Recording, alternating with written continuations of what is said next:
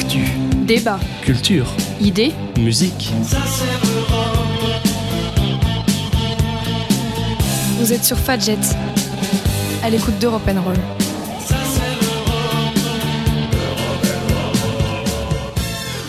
Bonjour à toutes et à tous, vous êtes bien sur Fadjet à l'écoute d'Europe Roll. Comme d'habitude, la rédaction est ravie de vous retrouver pour une nouvelle émission.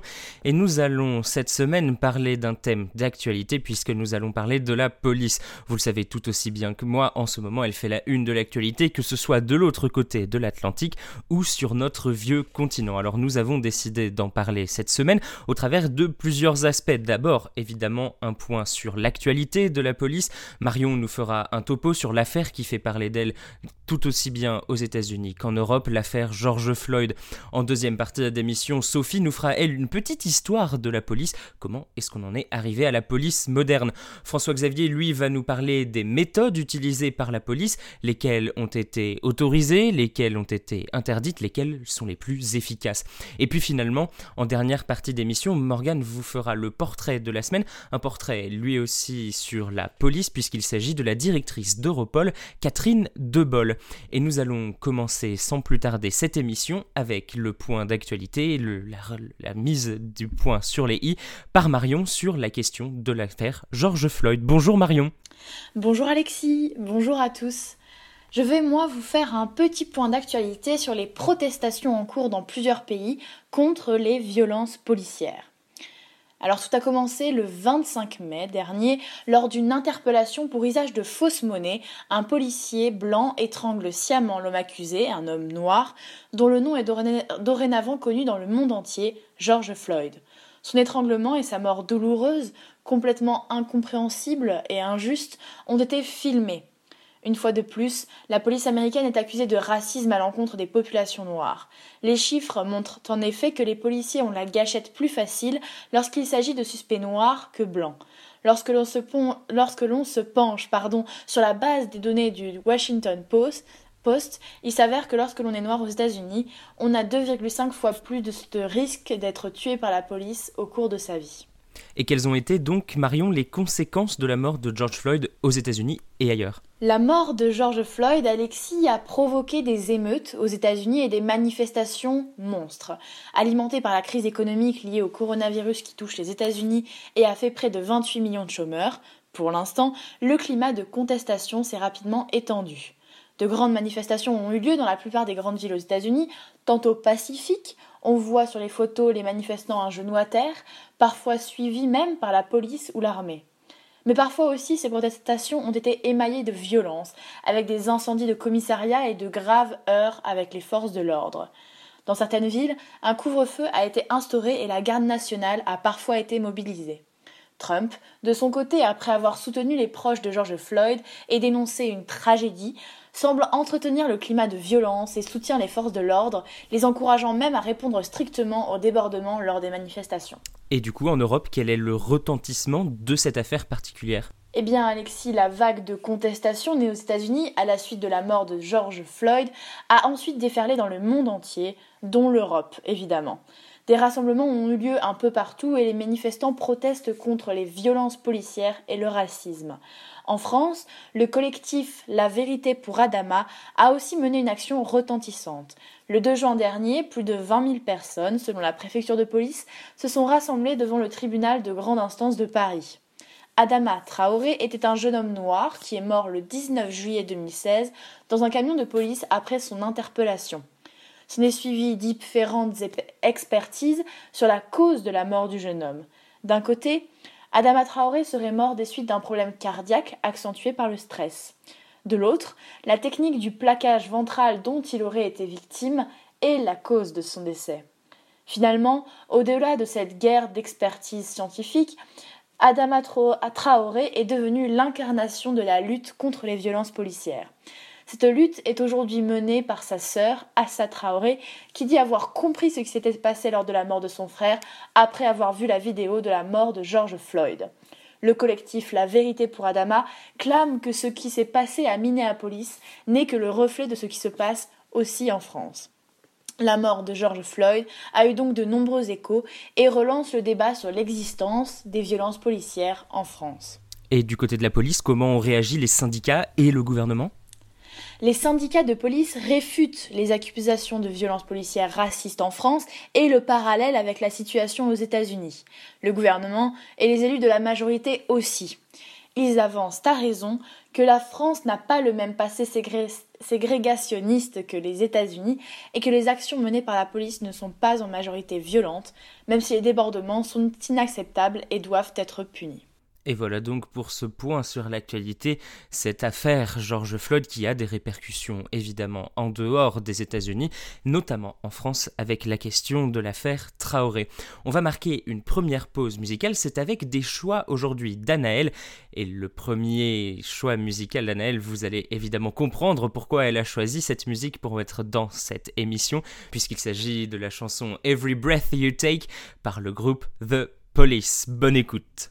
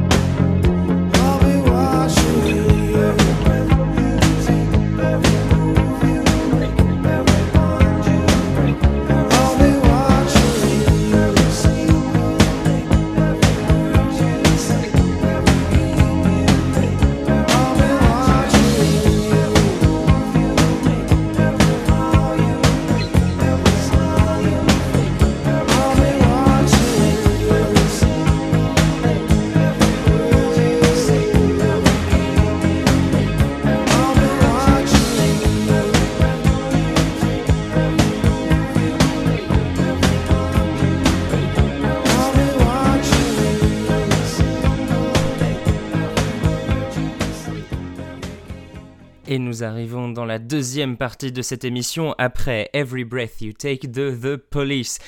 Et justement, nous allons toujours parler de police et nous allons faire la petite histoire de la police. Et c'est avec Sophie tout de suite. Bonjour Sophie. Bonjour à tous et à toutes, chers auditeurs et auditrices. Aujourd'hui, nous allons nous intéresser à l'histoire de la police en France. Bon, déjà, il faut savoir que la police, ça ne date pas d'hier. Déjà, dans l'Antiquité, celle-ci existait déjà. Ensuite, au Moyen Âge, le mot police désignait en fait l'ordre public et les bonnes mœurs qui devaient régner dans les villes.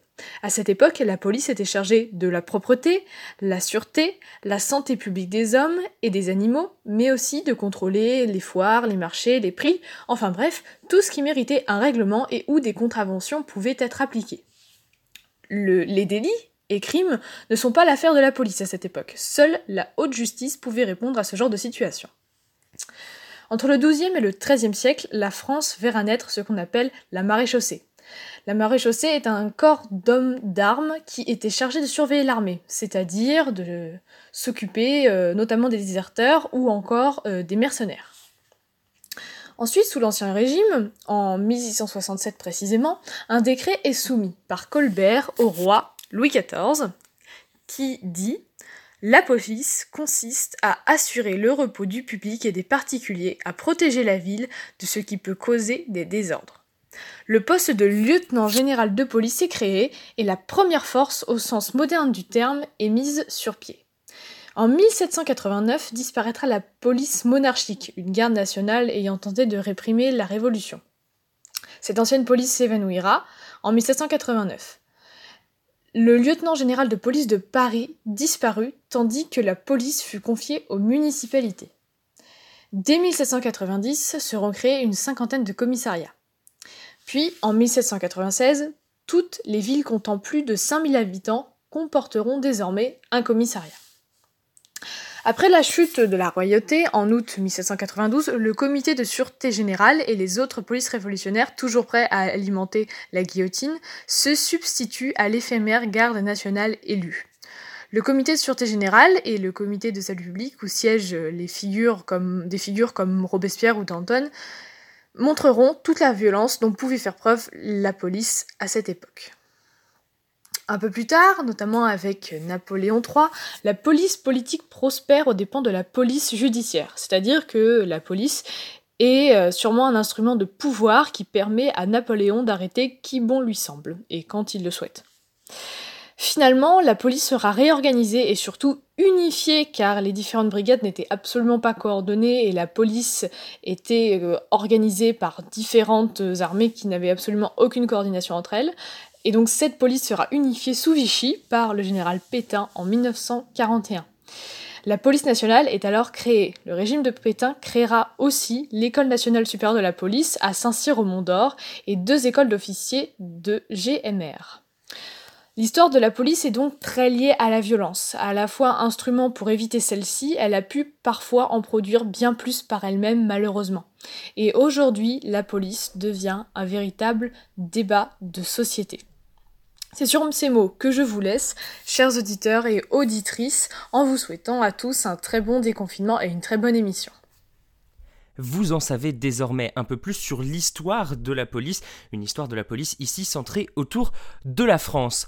Mais nous allons tout de suite continuer avec non pas l'histoire de la police, mais les différentes méthodes utilisées par la police, puisque c'est ça aujourd'hui qui fait débat, puisqu'il y a usage de la force, il faut se poser la question de à quel point et comment. Et c'est avec François Xavier. L'arrestation brutale et la mort de l'Américain George Floyd à Minneapolis il y a quelques jours ont déclenché un certain nombre de manifestations et d'importantes vagues de protestations à la fois sur l'ensemble du continent américain, mais également euh, en Europe, dans un certain nombre de, grandes villes et de métropoles européennes. On se souvient notamment, la semaine dernière, des appels à manifester devant l'ambassade américaine à Paris contre le racisme et euh, l'usage disproportionné de la force par les policiers américains au cours de cette interpellation. Dans les deux cas, aux États-Unis et en Europe, la situation, on le sait, est assez différente, différente sur le plan de la législation, du contrôle également euh, des actes policiers, différentes également sur la place euh, des armes à feu, de la violence dans la société, et peut-être enfin sur le poids démographique et sur le rapport aux minorités, qui bien entendu n'est pas le même en Europe et aux États-Unis. Pourtant, au cœur des manifestations des deux côtés de l'Atlantique, on trouve un même mot d'ordre et au fond une même problématique commune. C'est celui de l'usage de la force en intervention et euh, de sa légitimité, et donc de son encadrement. C'est ce qui va nous pousser aujourd'hui à examiner dans cette chronique euh, sur Europe Roll un certain nombre de mesures qui ont été étudiées ou d'ores et déjà mises en place pour limiter euh, l'usage de la force de manière disproportionnée par les, les, agents chargés du maintien de l'ordre. Et donc on va s'intéresser à cela à la fois en Europe et aux États-Unis dans une moindre mesure, avec trois mesures en particulier. La première d'entre elles étant le port de la caméra, alors qui est peut-être euh, la mesure la, plus médiatisée d'entre elles, puisque la caméra a été vantée comme permettant d'éviter les débordements policiers en intervention, comme permettant de filmer finalement les faits et gestes à la fois de l'interpellé et de, l'agent chargé de l'interpellation, et donc plus tard de trancher éventuellement devant un tribunal des torts euh, et des, des, droits de chacun. On le voit, dispositif relativement efficace d'un point de vue factuel, qui a montré également euh, un certain nombre d'avantages sur le terrain. Pourtant, dispositif qui présente également euh, de nombreuses limites. Les premières sont sans doute technologiques, liées à l'autonomie de la batterie, à la solidité du dispositif, et les secondes sont sans doute déontologiques, puisque sur ce terrain, la discrétion à laquelle, euh, est livré le, policier quant à l'allumage du dispositif, mais également les, soucis au vu de la vie privée de l'usager et du policier euh, sont également sur la table lorsqu'il est question de la caméra. Un deuxième, euh, un deuxième point, lorsque l'on parle de réforme des techniques d'arrestation et de lutte contre les violences policières, touche à la formation des policiers. Et c'est peut-être euh, le point le plus fondamental et celui qui a démontré la marge de manœuvre la plus importante en termes d'efficacité. Si on sait que les stages, les stages de formation et de sensibilisation au racisme ou encore euh, aux violences et à la lutte contre les bavures policières sont relativement peu efficaces pour les fonctionnaires de police, on sait également, de nombreuses études l'ont montré, qu'un entraînement différent, une sensibilisation différente aux techniques de combat, des techniques moins violentes, moins risquées, et un contact plus important avec l'usager en termes de désescalade, de gestion du conflit, produisent des résultats assez importants, assez significatifs, et conduisent à des arrestations moins brutales, et donc au risque plus faible de voir euh, la mort de l'interpellé ou euh, la violence de part et d'autre de l'interpellation. Au-delà de la formation, se trouve également la question de la punition et de la euh, sanction des abus lorsqu'ils arrivent de la part des policiers, et donc de la, justice en elle-même, du travail qui est fait finalement pour euh, sanctionner ces différents dérapages ou ces bavures, comme on les appelle communément. À ce titre, aux États-Unis, les syndicats très puissants de police font pression sur la justice américaine et sur les procureurs pour limiter les investigations euh, sur ces abus, et on l'a vu notamment, euh, le policier qui a provoqué le, décès de George Floyd avait déjà fait l'objet de 18 plaintes, dont une pour, pour impliquant un meurtre euh, lors de, de, ses fonctions, et donc sans finalement de grandes conséquences sur sa carrière.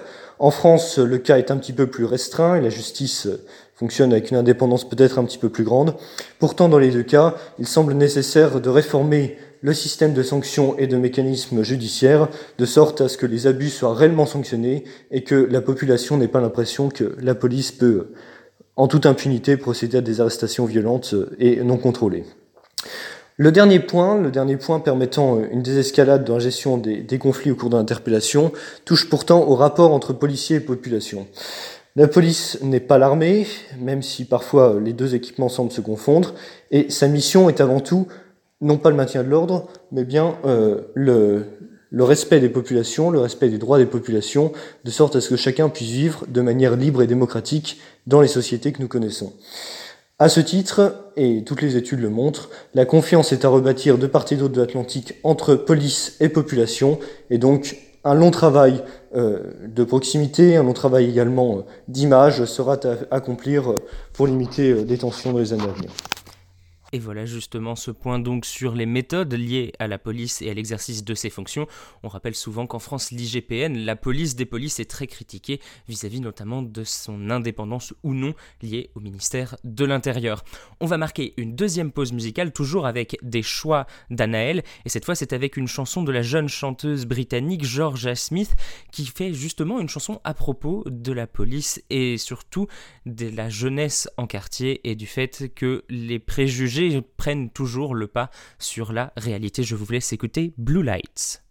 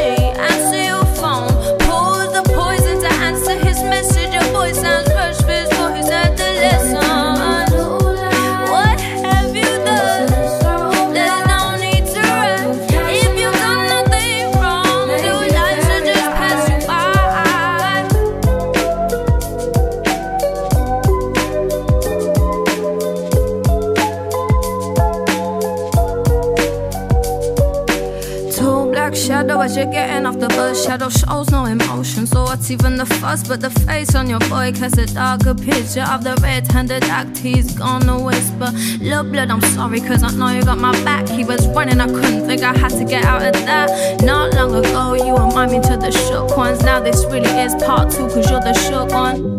Hands in the tool as you question your friendship as men like you gonna make me a.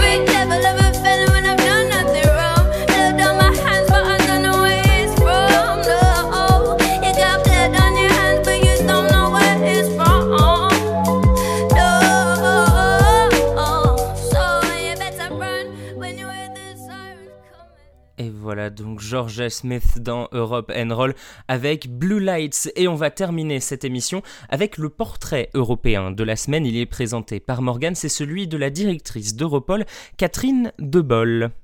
Bonjour à toutes et à tous.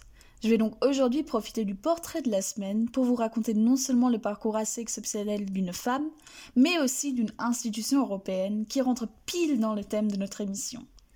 Baptisée la première policière d'Europe par les médias, je vais donc vous parler de Catherine de Boll, directrice de l'organisation de coopération policière européenne Europol depuis le 1er mai 2018. Alors Morgane, qu'est-ce que tu peux nous dire sur son parcours? Alors Catherine de Boll naît le 17 février 1970 à Alost, dans la région des Flandres belges.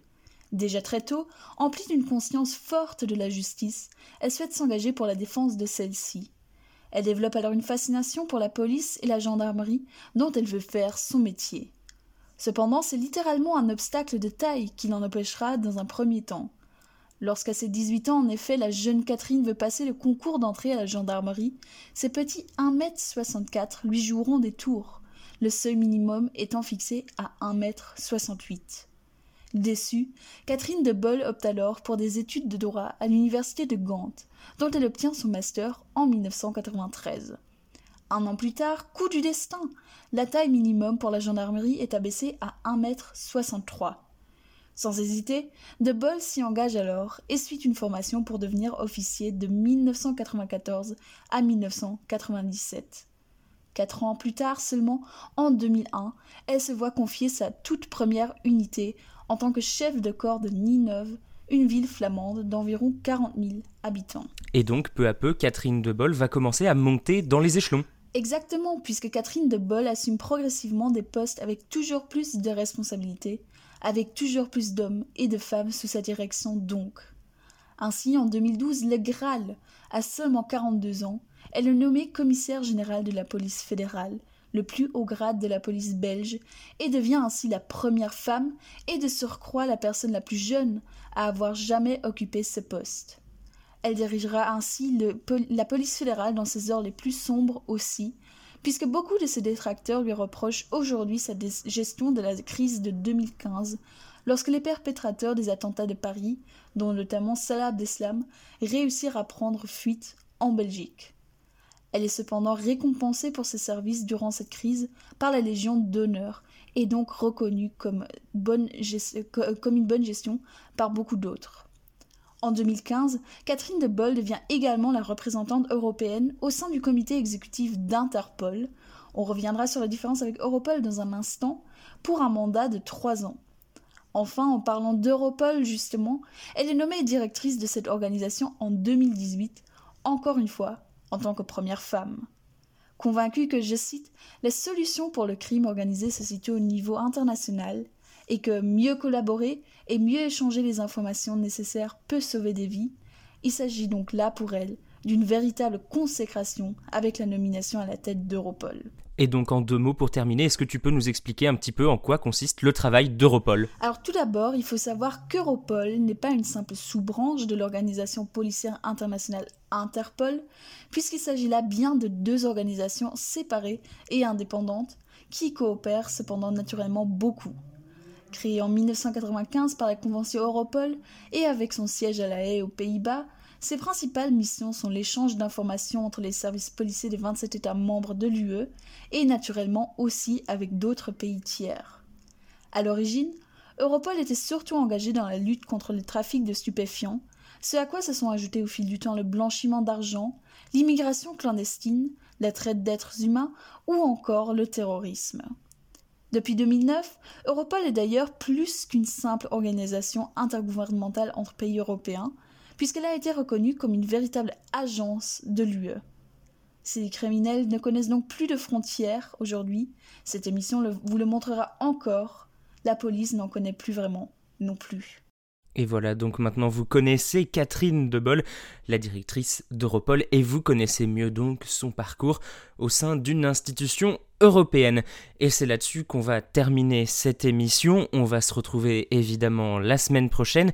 La semaine prochaine avec une émission toujours sur une idée euh, d'actualité en ce moment, puisque nous allons nous intéresser à la question de la mémoire de l'esclavagisme en Europe, que ce soit dans les pays ayant pratiqué la colonisation et l'esclavage, ou bien plus récemment un esclavage plus moderne, que ce soit dans les pays d'Europe de l'Est ou d'Europe de l'Ouest. Et n'oubliez pas qu'on se retrouve en attendant, si nous vous manquons, on se retrouve sur Spotify et tous les deux jours pour une nouvelle émission d'Europe N déconfinement. Je vous laisse avec un dernier choix musical c'est avec Eva Simons et Policeman. À la semaine prochaine.